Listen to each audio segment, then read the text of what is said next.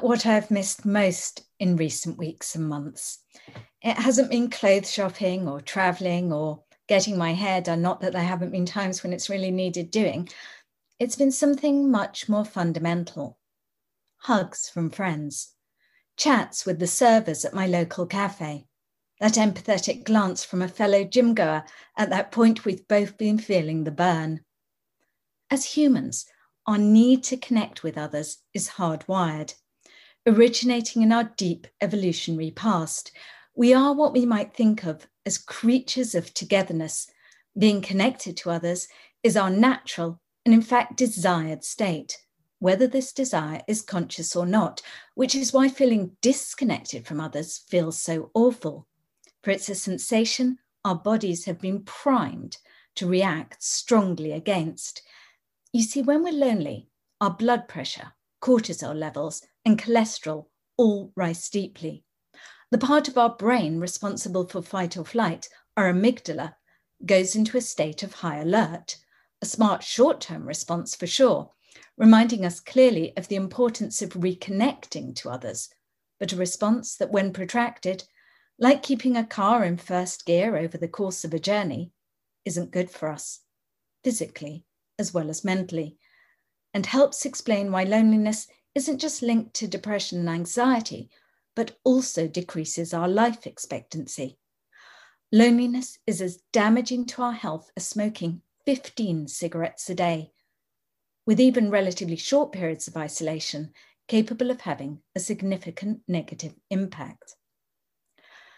Now, what's important to acknowledge is that whilst recent weeks and months have made many of us feel more isolated. Even before terms like social distancing had entered our vocabulary and our smiles were occluded by masks, this already was the lonely century, a world in which we felt ever more distant from each other and ever more apart. A world in which four in 10 under 25s said that they often or always felt lonely. Two in five pensioners admitted that their main form of company was their television or pet. Almost half of those who work in offices didn't have a single friend at their job, and 85% of employees felt disconnected from their company and their work. Even before the coronavirus struck, we'd been for some time already in the midst of a global loneliness crisis, a crisis that was affecting all of us, young and old, male and female, married and single, rich and poor. In fact, as I crisscrossed the globe researching my new book, The Lonely Century, one of the things that struck me was how huge the range of people profoundly affected by feelings of disconnection and isolation was. Whether I'm talking Saito San, the Tokyo pensioner who chose a life of crime in order to be incarcerated because jail was the only place she could find company.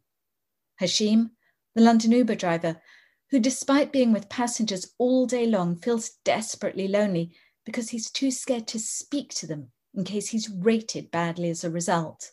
Eric, the Parisian baker, who tells me how isolated he was until he found community in France's far right. Peter, the London schoolboy, who shared how invisible it makes him feel when he posts on Instagram and gets no response. Or Carl, the Los Angeles media executive who is so lonely he pays to be cuddled. Some of these may be extreme cases for sure, but the fact is, loneliness has been on the rise throughout this century, affecting so many of us. There are many reasons why loneliness has been increasing. The unprecedented pace of contemporary life, an ever more feral workplace, a rise in numbers of people who live on their own, mass migration to cities, these are just some of the contributory factors. Did you know that not only is civility lower in cities, but also that the more densely populated a city, the less civil it is? Or that the richer a city, the faster its inhabitants walk, rushing past each other, slamming doors in each other's faces, typically not even knowing our neighbours' names. No wonder cities feel so lonely to so many. The workplace, well, even before working from home was the norm, work was for many lonely. In open plan offices, people counterintuitively are more likely to communicate by email rather than talk to each other face to face, whilst radical changes to the way work is structured have resulted in increasing numbers of people in low paid, low quality, precarious work feeling increasingly disenfranchised and without voice. Then there are, of course, the choices politicians have made. Think, for example, of how, ever since the 2008 financial crisis, places where people can come together, libraries, parks, youth centres, community centres, have been starved of funds. 130 libraries were shut down in the UK last year alone. Community needs an infrastructure, physical spaces where people of all kinds can interact with each other, unite. We'll never be able to find common ground if there is no ground we can share. And of course, there's this device the weapon of mass distraction that fragments our attention, making the world a meaner, crueler place, and also is radically changing how we interact. Fascinating research done in America found that people smile significantly less at each other when they have their smartphones with them, just with them, not necessarily turned on. And despite having spent a number of years researching today's teenagers, I have to admit I was pretty shocked when I discovered that one of America's most prestigious Ivy League universities has started to run a how to read a face in real life class for its incoming students, in which they're taught if somebody smiles in a meeting, that's a good sign, frowns, that's bad, because so many of their incoming students, having spent so much time on their screens, were incapable of communicating effectively in person. Big tech, big corporations, and governments clearly have much to answer for. And there are tangible steps they must take if we are to be able to reconnect. My new book, The Lonely Century, has many ideas on this front as to what it is they can do. But there's also much we can do. Because society is not only done to us, we do society too. So if we are to stem the loneliness crisis, and rebuild community, we will need to actively tend it. Each of us needs to take responsibility for the kind of world in which we want to live, whilst recognizing that the cards we have been dealt, economically and socially, may well impact the extent to which we are able to do so.